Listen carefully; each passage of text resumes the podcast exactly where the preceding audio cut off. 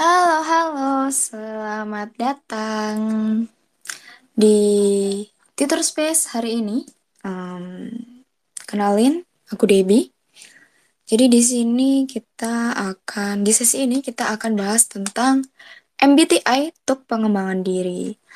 I'm sure banyak dari kalian yang udah tahu sih tentang MBTI yang kayak ISTJ, INFP, introvert, extrovert itu, yang Myers-Briggs Myers-Briggs uh, type indicator.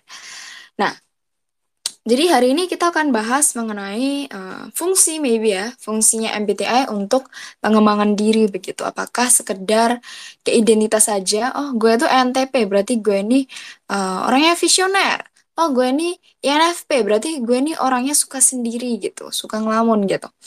Atau cuman hanya sebagai uh, identitas saja, atau bisa nih MBTI kita pakai buat uh, mengenali diri atau buat self development begitu. Dan gue hari ini nggak sendiri sih, jadi uh, gue di sini ditemenin sama Kak Marcella Ismanto. Kalau misalnya teman-teman belum tahu, itu content creator uh, di Instagram yang uh, sering banget ngebahas tentang kepribadian begitu. Dikenalnya si Cici introvert begitu. Nah, ini Kak Sela uh, sudah join, uh, boleh di ACC ke invitation saya. Halo Kak Sela. Halo Kak Dewi. Halo, Kedengeran salam ya kan? kenal ya Kak. Iya, salam kenal. Kedengeran? Oke, oke, oke, bagus, bagus. Oke lah, kita pertama kali nih Kak ngobrol bareng. Iya, benar. Pertama kali banget. Pertama kali collab juga begitu. Hmm. Gim- Ini kayaknya pertama kali Kakak masuk Twitter Space atau udah pernah Kak pakai Twitter Space? Belum pernah, aku tuh baru banget pakai Twitter. Aku nggak pernah aktif di Twitter Oh, soalnya. Kebetulan iya. Walah, padahal banyak loh warga tri warga Twitter yang pastinya suka sama kontennya kakak nih sebenarnya. Oh ya? Coba kalau lebih sering ya. Menarik nih jadinya. Iya dong. Nah, jadi oke, em, tadi kenalin ya, gue Debbie dan di sini aku singgah sendirian bareng Kak Sela. Ah, panggilnya Kak Sela atau Kak siapa nih Kak? Boleh Kak, Kak Sela atau Kak Marcella. Boleh dua-duanya. Oke, Kak Sela kali ya, biar lebih akrab. gitu. Hmm, Oke. Nah, bareng Kak Sela kita akan bahas tentang MBTI untuk pengembangan diri. Nah, Hmm. nah, kalau orang-orang bilangnya kan maka eh, apa sih? Tak kenal Nggak maka tak kenal. sayang. Iya, Ah, ini boleh nih Kak Sela, ah, boleh perkenalan dulu eh, dulu bareng audiens di sini. Hmm, jadi aku Marcella dan kalau misalnya di kontenku nih yang emang fokusnya di Instagram ya sekarang, aku tuh suka banget bahas tentang introvert dan sekarang juga MBTI. Jadi aku suka Hmm. bahas ya tiap-tiap personality di MBTI, bahas karakternya gitu-gitu. Oke, bisa dibilang kakak kayak MBTI entusias kayak gitu kak? Hmm, bisa dibilang sih kayak gitu, tapi nggak nggak sampai kayak apa ya, nggak sampai kayak gitu banget. Tapi aku juga suka hal lain juga, kayak aku juga suka belajar tentang Hmm. mental health segala macem. Jadi aku lebih Oke, generalis lah. Aku suka banyak hal sebenarnya.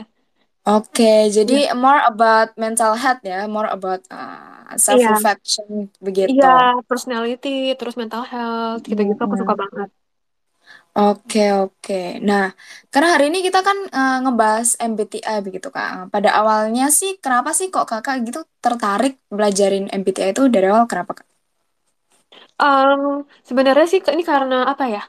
Dulu tuh pas aku masih sekolah ya, pas masih SMA Mm-mm. gitu, pas umur belasan, aku tuh suka ngerasa kayak Em, kok aku merasa beda ya gitu sama orang-orang di sekitar aku gitu. Aku sama teman aku merasa kayak Oh. aku beda gitu. Iya. Nah, terus kebetulan tuh sekolah aku tuh kayak ada personality test kayak kasih biasa lah kasih kayak lembaran kita isi.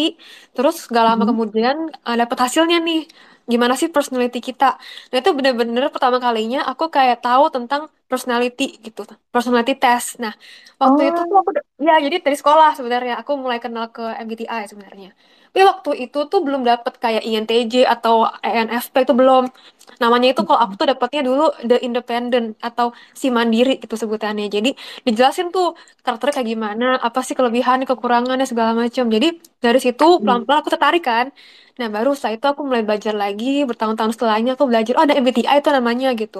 Baru tahu nih INTJ lah, ESFP, STJ, gitu-gitu terus lah. Intinya tuh perjalanan bertahun-tahun nih aku mulai mencari tahu tentang MBTI gitu Kak. Oh, oke.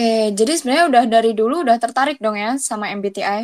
Cuman baru dikuliknya di konten sekarang, eh, akhir-akhir ini gitu ya Kak Sela. Iya bener, sebenarnya udah tahu dari dulu, tapi memang kebetulan mungkin kayak zaman sekarang orang lebih suka ya sama MBTI. Kalau dulu setahu aku tuh belum banyak yang tertarik. Kalau zaman dulu tuh aku belum belum banyak yang tahu juga. Baru sekarang ini pas aku em, buat kontennya, baru orang kayak langsung kayak suka gitu loh. Kayak oh ternyata orang se- zaman sekarang kayak suka ya ternyata sama MBTI. Beda sama zaman dulu gitu.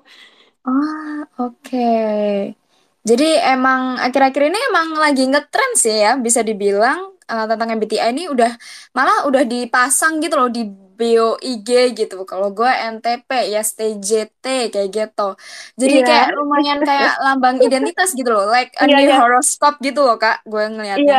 iya, iya. Emang jadinya Hmm. kayak oh, gue tuh ENTJ gitu. Jadi dia kayak bangga gitu gak sih sama personality types kita gitu ya. Kayak ada Bener bener kebanggaan bener bener. Ha, jadi gelar gitu. Oke. Iya. Nah, buat eh, mungkin teman-teman di sini nggak banyak gitu ya yang sebenarnya tahu mungkin tentang MBTI, tapi nggak banyak yang lumayan paham nih. Kalau dari kakak nih, boleh nih kak dijelasin secara singkat nih MBTI ini eh, sebenarnya apa sih kak? Em, kalau secara singkat sih ya sebenarnya kalau kita tahu kan tuh tentang personality test. Nah, tapi menurutku ya lebih dari itu sebenarnya nggak cuma personality, tapi Hmm. tentang preferensi kita. Jadi preferensi itu kan kayak misalnya Hmm. kita suka kopi, ada suka teh, ada suka jus jeruk gitu ya. Nah, kalau preferensi di MBTI itu tuh kayak preferensi kita tentang pola pikir gitu. Cara kita berpikir, cara kita membuat keputusan, cara kita bertingkah laku gitu. Jadi semua orang tuh pasti punya preferensi sendiri-sendiri lah. Ada yang mentingin logika mungkin, ada yang mentingin eh, perasaan, ada yang mentingin em, ilmu pengetahuan gitu-gitu. Jadi semua itu akan berdampak gitu loh ke karakter kita gitu yang kita tunjukkan ke orang-orang. Oke oke. Jadi preferensi and mungkin pola pikir kali ya, eh, bisa dibilang begitu. Iya, pola pikir. Lebih ke kayak gitu sih. Cara berpikir kita kayak gimana sih gitu. Oke. Nah, from MBTI ini kayak eh, kayak introvert, extrovert, sensing, intuition, eh, apa aja sih yang bisa kita eh, tahu gitu, kulik dari diri kita eh, dari MBTI begitu, Kak Sel? Hmm, sebenarnya kalau dari empat huruf itu kan setiap huruf tuh ada ada itunya ya singkatannya kayak yang pertama itu introvert extrovert, terus sensing intuition, feeling thinking, yang terakhir tuh judgment dan perceiving kan. Nah, sebenarnya tuh setiap kata itu ada maknanya gitu. Yang pertama itu lebih ke arah introvert extrovert tuh lebih ke ke mana kita itu mengarahkan fokus kita entah ke diri kita atau keluar kita. Kalau intuition sama sensing itu lebih ke arah apakah kita Hmm. lebih suka konsep atau suka hal yang garis besar gitu ya. Atau kita lebih suka yang detail. Detail itu kayak sensing lah. Detail itu detail yang masa kini kalau yang intuition tuh lebih suka yang konseptual yang lebih general gitu Nah, kalau thinking Hmm. feeling juga beda nih. Feeling itu orang yang lebih mengandalkan atau lebih memfokuskan sama emosi atau perasaan. Kalau thinking itu lebih ke yang logika, pemikiran, sistem gitu. Nah, terus yang terakhir tuh judging dan perceiving itu adalah judging itu adalah orang yang lebih sistematis gitu, yang lebih ada aturannya, lebih ada apanya ya? Ada urutan, lebih sistematis, lebih teratur gitu. Kalau yang perceiving itu lebih yang kayak pengennya bebas lah, pengennya punya banyak opsi, punya banyak eh, pilihan, jadi lebih nggak suka terikat sama sesuatu gitu.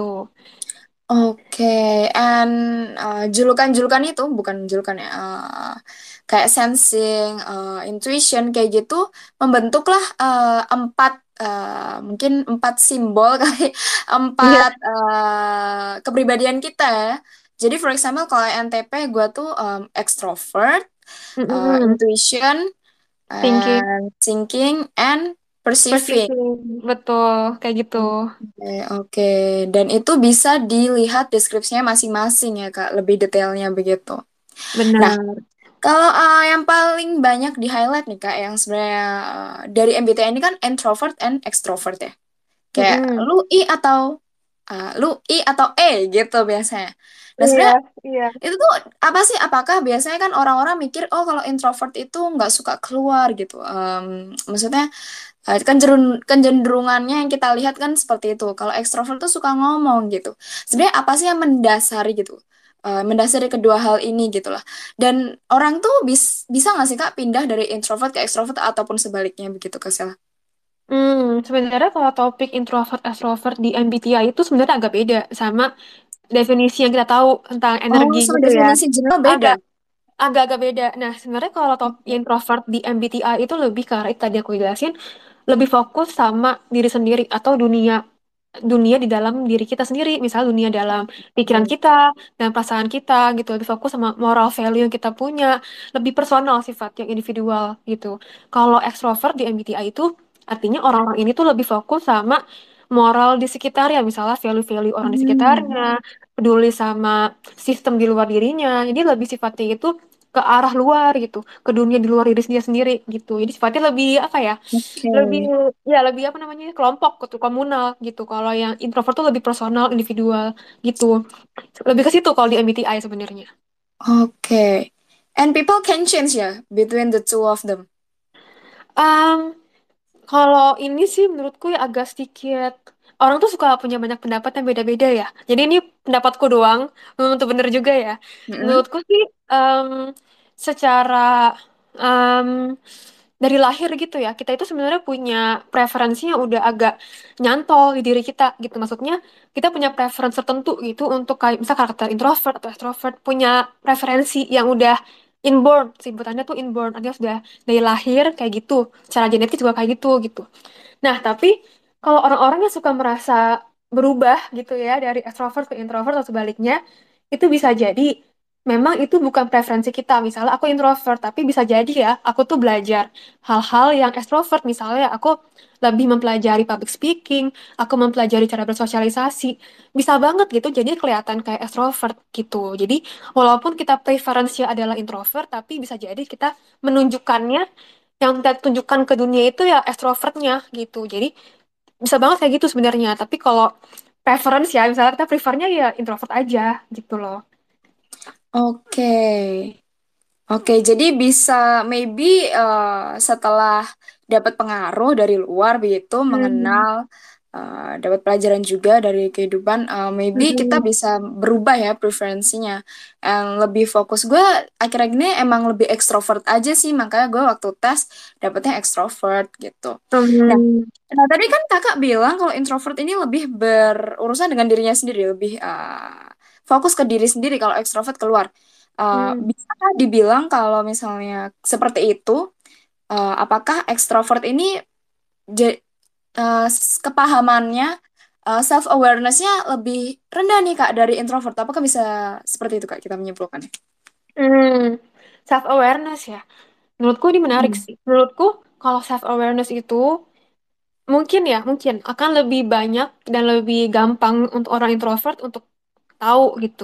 Karena kan karena orang introvert itu lebih cenderung iya lebih cenderung kayak banyak eh, berada di dalam pikiran sendiri gitu, banyak berpikir, merenung, ya kan?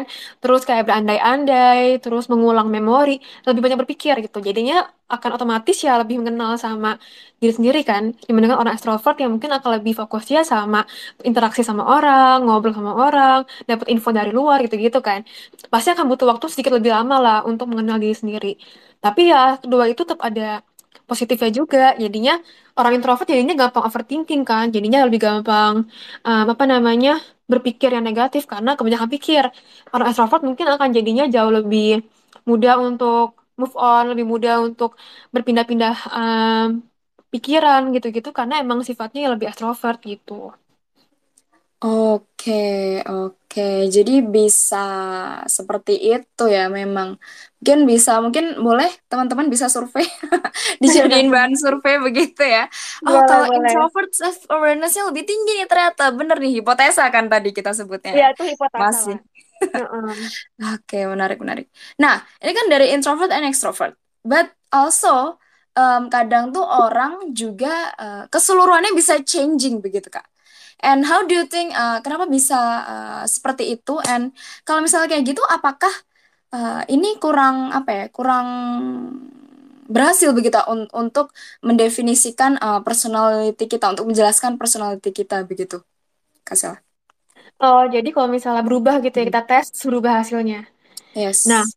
Hmm, kalau itu sih menurutku bisa jadi ada tiga ada tiga alasan lah kira-kira. Jadi yang pertama Hmm. ya mungkin karena kita kurang self aware. Misalnya kita menganggap diri kita itu lebih log- logik logik gitu ya, tapi ternyata kita enggak lebih mengandalkan perasaan. Jadi kita jawabnya itu berdasarkan Hmm. apa yang kita anggap kita itu kayak gitu ya, padahal belum tentu gitu. Jadi ada bias gitu ya. Oke. Ya. Terus yang kedua bisa jadi karena pas kita isi itu tesnya, kita itu kayak agak em, agak apa ya? Misalnya di hari itu kita emang lebih outgoing, lebih friendly. Hari itu kita banyak ketemu orang. Hmm. Bisa jadi kita jadi menganggap kita itu ya orangnya itu extrovert banget gitu ya. Padahal mungkin bisa jadi waktu kita misalnya 90% di hidup kita itu kita nggak kayak gitu. Cuma di hari itu doang kita kayak gitu. Jadi kita menganggap kita itu lebih outgoing dibandingkan yang sebenarnya gitu. Jadi ada hal-hal kayak gitu yang bisa berperan gitu untuk kita bisa salah isi dalam tes dan jadinya salah jawaban juga, salah hasil gitu.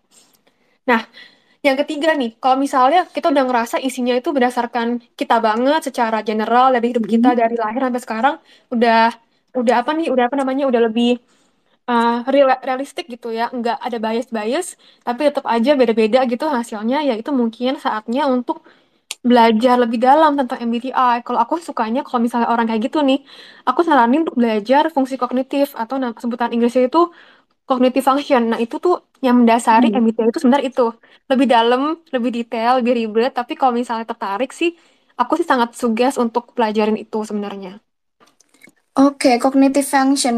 Eh, boleh nggak Kak dijelaskan lebih gitu? Maksudnya cognitive function itu how do we uh, practice that and uh, mungkin aksesnya dari mana nih Kak kita dapat? Nah, kalau untuk fungsi kognitif sebenarnya em, apa ya? Itu sebenarnya dipelopori sama si Carl, Jung. Itu udah lama banget, tahun 19-an. Oh, Iya. Jadi oke. dia itu kayak ngejelasin kalau manusia itu punya apa ya? preferensi dalam otaknya untuk melakukan itu tadi aku bilang kayak berpikir, mutusin pendapat, melihat dunia dan pola pikir gitu. Dia bagi menjadi delapan sebenarnya. Nah itu tuh lumayan kompleks, lumayan detail. Jadi aku nggak bisa jelasin terlalu panjang lebar juga. Dia bagi jadi delapan. Nah jadi setiap MBTI itu pasti punya cognitive function yang dia prefer, yang dia paling pakai, yang dia paling paling jago lah pakainya sehari-hari. Iya, Mm. kayak gitu dominan sebutannya. Iya benar. Jadi ada fungsinya lebih dominan, ada fungsinya lebih nggak dominan sebutannya inferior gitu-gitu. Jadi ya semua itu kayak berkontribusi di MBTI yang kita punya gitu. Oke, oke. Oh, ini kayaknya pernah eh, aku baca nih, like Percival and Jud- Judger itu ya, kayak yang proses kognitifnya Carl, Carl Jung. Bacanya Carl Jung. Oke. Ah, jadi itu bisa, um, and kalau misalnya dari kakak sendiri, kesehariannya uh, to practice this proses uh, kognitif itu gimana kak caranya? Apakah suaraku Eh terdengar? Kak, sorry Kak, tadi putus ya? Oh, putus kah? Iya tadi putus sedikit. Oke, mungkin aku ulangin kali ya, Kak Sela. Boleh, boleh Kak, ulang lagi. Nah, untuk dari keseharian kakak nih, un- cara ngelatih uh, our cognitive function di sehari-hari gitu, yang Kak Sela sudah terapin kayak gimana tuh, Kak? Hmm, jadi sebenarnya kan di tiap MBTI itu, yang menurutku nih menarik yang MBTI adalah setiap um, 16 personalities di MBTI itu pasti pasti ada kelebihannya, ada kekurangannya di fungsi kognitif. Pasti ada fungsi-fungsi yang Mm-mm. dipakai lebih bagus nih, ada yang lebih jelek nih gitu kan. Nah, sebagai manusia, nah kita pasti harusnya apa ya? Aku selalu melihat MBTI itu sebagai cara untuk kita bisa tahu nih mana sih bagian di diri kita yang bisa kita improve yang bisa kita optimalkan ya karena kalau kita tetap aja pasrah oh gue jeleknya di sini berarti ya udahlah itu itu itu gue gitu kan.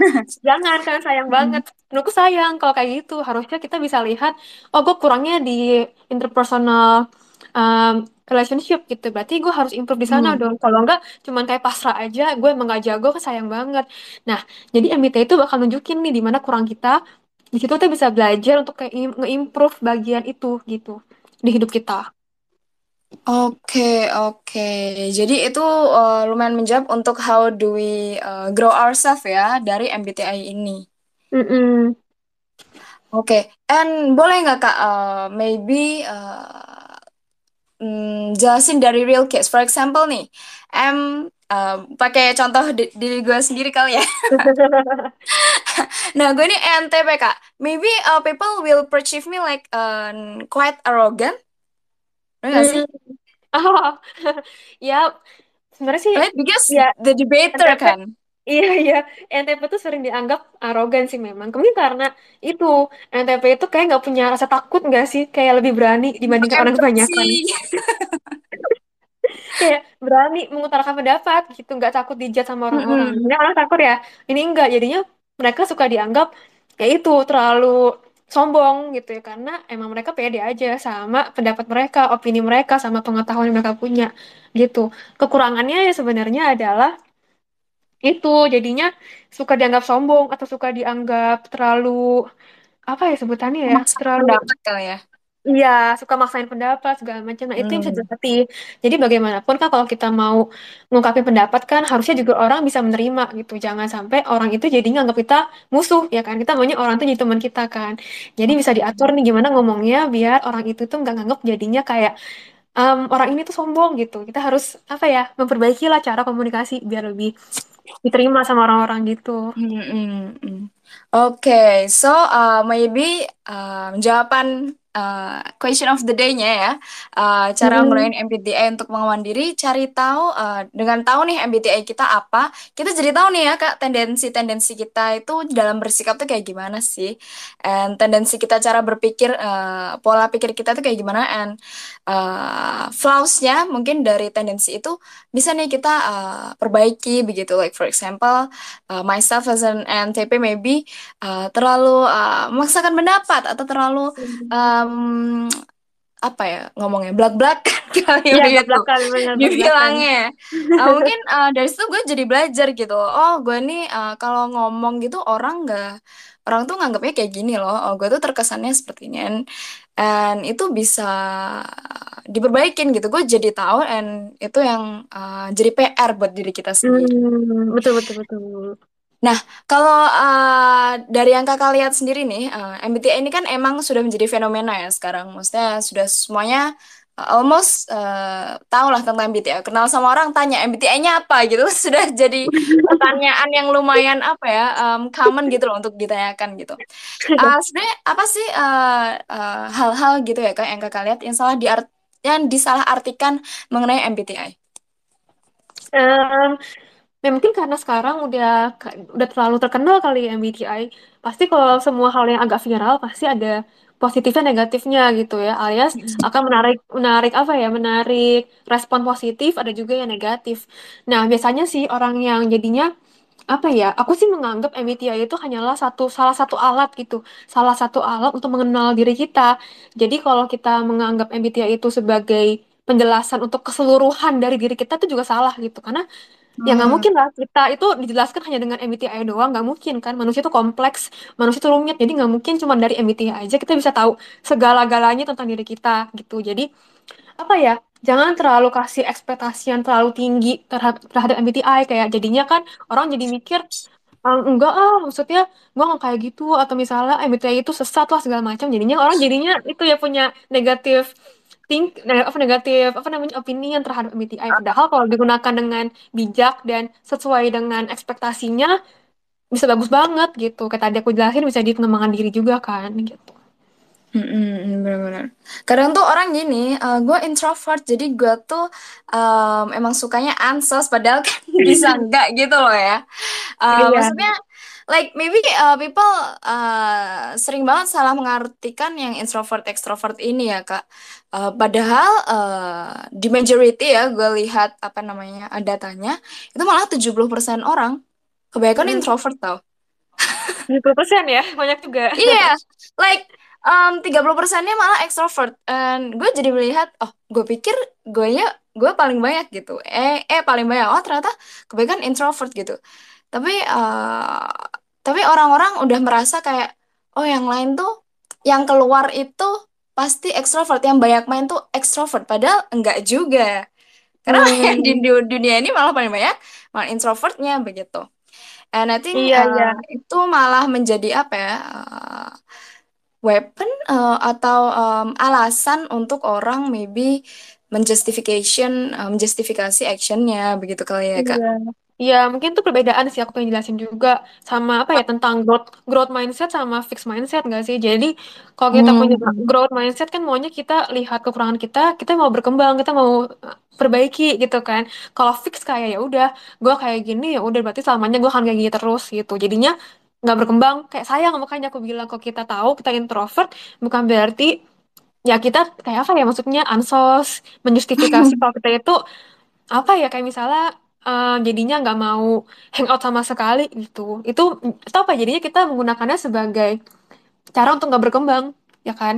Sedangkan kalau kita misalnya kita introvert, tapi kita mengubahnya menjadi, emang sih gue butuh waktu untuk untuk ngisi energi, gue butuh waktu untuk sendirian. Tapi kalau misal udah full lagi nih, udah berenergi lagi, gue bisa kok keluar-keluar, bisa kok have fun juga, bisa bersosialisasi juga Hmm. gitu loh. Jadi mesti kayak gitu sih pemikirannya menurutku.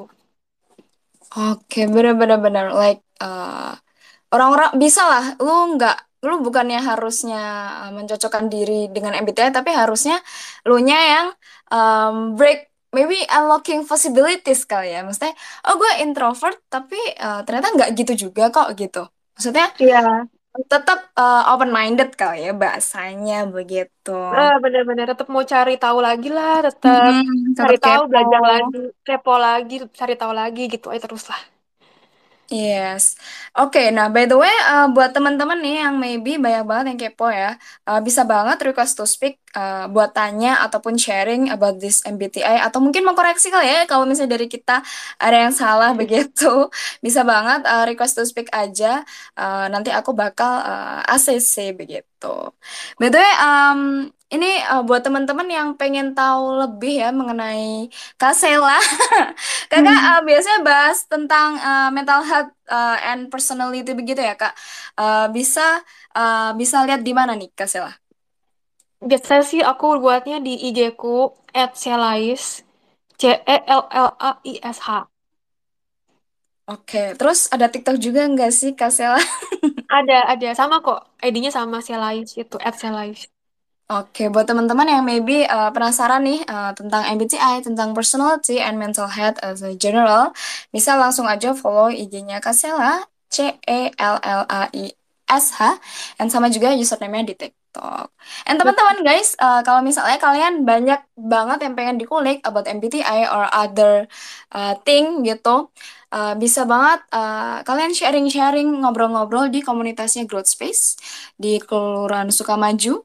Uh, di Discord bisa uh, klik aja bannernya di atas sudah gue pasang. Nanti kalau misalnya kalian klik, bisa secara otomatis uh, terbawa atau terinvite ke komunitas kita. Di sana um, kita ada support system and uh, value-nya lah non-judgmental, so you can share anything uh, yang yang kalian mau as long as it's positive. Oke, lanjut ya Kak, kembali ke laptop. Berarti kalau misalnya mau tanya, uh, boleh ya langsung request to speak aja. Nah, kalau uh, Kakak kan sering ya uh, ngebuat konten tentang MBTI begitu. Kalau dari uh, audiens Kakak yang Kakak lihat, um, kebanyakan tuh uh, mereka tuh uh, interestnya dengan apa sih Kak uh, tentang MBTI ini? Hmm, Apa yang mereka pengen cari dan gali begitu Kak? Kalau aku lihat-lihat ya dari respon orang-orang tentang konten aku itu adalah mereka sebenarnya mencari apa ya orang yang sama gitu dengan diri mereka. Karena kan suka merasa kayak kayak aku sendiri nih Hmm, gitu. Kayak cuma aku nih yang ngalamin kayak teman. gini. Iya Hmm. jadi kayak merasa oh ternyata orang-orang juga ada yang ngalamin kayak gini ya. Ternyata ada yang MBTI sama kayak aku dan ngalamin hal-hal yang mungkin mirip sama aku. Jadi ngerasa lebih connected aja gitu sama orang lain gitu. Jadi merasa nggak sendiri. Oke, oke. Oh, jadi mereka kayak em, cari yang relate gitu ya, Kak, dengan mereka begitu. Nyari relatable sama diri mereka sama hidup mereka gitu Oke, oke. Nah, kalau misalnya em, seperti itu, apakah mereka uh, having an issue begitu Kak dengan kepribadian mereka makanya mereka uh, mencari begitu teman yang mirip buat maybe diajak oh lu kayak gini gue juga kayak gini menurut lu uh, kenapa? atau gimana. Kalau dari kakak ngelihatnya kenapa sih orang-orang kok pengen cari gitu orang yang tipe yang sama ataupun berpikiran uh, dengan pikiran yang sama dengan mereka Kak? Ya, mungkin sih karena orang ada berapa orang ya berapa karakter ya berapa karakter itu yang mungkin emang ngerasa em, beda banget gitu sama orang di sekitarnya. Kayak sama keluarganya beda sama teman-temannya beda sama orang lain tuh kayaknya beda di kehidupan offline ya terut- terutama gitu. Jadi merasa nggak ada yang ngerti sama aku nih nggak ada yang ngerti sama pola pikir aku. Nah terus ketemu sama konten-konten tentang MBTI kayak misalnya INFJ ISFJ itu tuh merasa tulis nih kan karakter dia kayak gimana. Terus kayak eh gila nih aku banget. Terus kayak merasa oh ya bener ternyata ada yang memahami aku loh gitu-gitu. Jadi merasa akhirnya Oh. aku dimengerti gitu dan itu juga yang aku alamin sih pas awal-awal aku ketemu MBTI aku merasa aku dimengerti gitu sama MBTI ini aku merasa "Ah, akhirnya ada yang ngerti aku ya walaupun tuh hasil tes ya tapi merasa lebih tenang gitu saat tahu kalau ternyata ada orang-orang lain yang punya personality-nya sama sama aku. Oh, oke. Oke, gue paham nih. Berarti butuh dimengerti mungkin ya. Nah, Butuh iya dipahami begitu. Butuh dipahami, benar benar benar. Ah, makanya orang-orang pengen cari eh, maybe penjelasan-penjelasan yang relatable, yang bisa ngejelasin dirinya. Oh, kok gue, oh gue ternyata kayak gini, eh, gue ternyata tendensinya kayak gini. Ini gue banget nih gitu. Iya Oke, benar. Nah, gue eh, baru melihat nih Kak, ini s- eh, aku ngomong sembari membaca-baca ya Kak. Ternyata Carl, Carl Jung, ya jemputannya eh, biar sama kayak Sela. Carl Jung itu mengakui bahwa tidak ada introvert or extrovert murni itu Kak. Hmm, Guys, jadi kalian kalau misalnya merasa introvert or extrovert itu eh, wajar ya kalau misalnya eh, mungkin Oh kok gue ekstrovert tapi gue sebenarnya eh, lebih seneng sendirian ya mungkin bisa juga kayak gitu jadi eh, ternyata emang gak ada yang murni tuh iya nah biasanya tuh percentage kan. Kalau kayak MBTI kamu kan dapat tuh percentage-nya berapa persen introvert, extrovert. Jadi pasti ada percentage mana yang lebih tinggi. Tapi tetap aja ada dua-duanya gitu. Ah, ah, ah, ah. And this is not just introvert extrovert tapi dengan yang tadi juga ya yang intuition sensing Betul. thinking feeling judging perci- perci- perceiving Perceiving. itu semuanya um, dari pers- presentase so nggak ada yang murni and emang manusia emang fleksibel juga begitu. And it always keeps changing kalau misalnya emang lu bertumbuh juga begitu. Hmm, nah kak um, sebenarnya uh, apa sih yang pengen kakak uh, sampai sampai ini ya ke teman-teman audience about MBTI uh, apa yang pengen kakak uh, uh, pengen teman-teman dapetin gitu loh dari MBTI? Apakah uh, kalau gue sudah tahu MBTI, uh, what's the next step that I have to do gitu? Apakah nantinya kakak pengen teman-teman reflect, reflecting or what? Lah. Hmm, hmm, kalau aku waktu itu, aku setelah mengetahui MBTI, aku belajar lagi tentang fungsi kognitif. Tapi setelah itu aku Hmm. coba lagi belajar hal lain nih di luar MBTI. Jadi aku sih menganggap MBTI itu sebagai starting point gitu untuk kita kenal sama diri sendiri. Tapi setelah itu ada lagi nih step-step lain yang bisa banget untuk dipelajari tentang mental health lah, tentang trauma lah, tentang inner child lah. Aku rasa Oke. semua itu iya bakal ngebantu pemahaman kita tentang diri kita sendiri kenapa kita kayak gini tuh kenapa sih terus apa yang bisa diimprove jadi aku sih melihatnya sebagai starting point aja untuk kita kenal tapi setelah itu harus cari tahu lagi belajar lagi mendalami hal-hal lain lagi untuk kita lebih paham lagi nih sama diri kita Oke, oke. Gue jadi ini dapat beberapa poin. So, um, saat kita sudah tahu ya MBTI kita itu bagaimana, uh, mungkin pelajari aja lebih uh, pelajari aja, tapi jangan jadiin uh, alat untuk ngedefend kita seluruhnya kali ya. Karena this Hmm, is about percent percentage juga, uh, kita nggak sepenuhnya ini ataupun itu, tapi lebih as a maps kali ya Kak. Maps yang bener maps iya um, bener-bener bisa menuntun kita nih about our inner problem gitu loh. Yang bisa Hmm. maybe nge nge- nguap nguap nguak cara pikir kita yang salah ataupun kebiasaan-kebiasaan kita yang maybe uh, nggak baik nih di hidup Uh, about like that. iya Oke, iya bener nih. Uh, Oke, ini last question nih Kak, karena kayaknya teman-teman udah jelas, sudah clear semua ya, makanya tanya. Last question nih. Um, apa sih uh, pesan yang pengen kakak sampaikan pada audiens yang memang tertarik pada MBTI, tapi bingung gitu kak, cara uh, menggunakannya gitu, ataupun mm, cara mengaplikasikannya gitu pada uh, uh, dirinya sendiri begitu kak.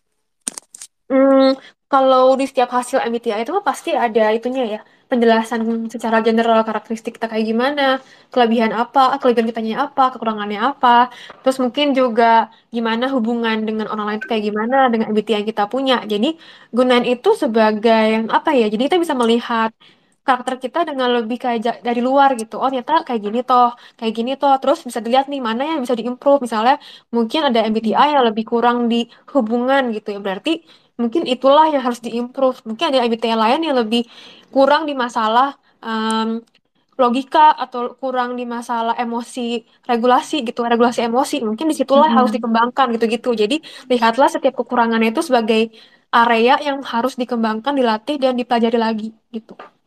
Wow, that sums up perfectly, Kak Oke, Good, thank you banget ya Kak Sela yang udah uh, udah mau join dan berbagi waktunya sharing tentang so many uh, insightful things for us juga. And maybe kita bisa collab-collab lagi nih Kak kapan-kapan. Wah, thank you banget Kak Dewi. Senang banget ya di, di join ke sini juga. Iya, oke. so um, again thank you Kak Sela and thank you juga buat teman-teman yang udah join. Uh, kita ketemu lagi uh, di hari Kamis uh, membahas love bombing.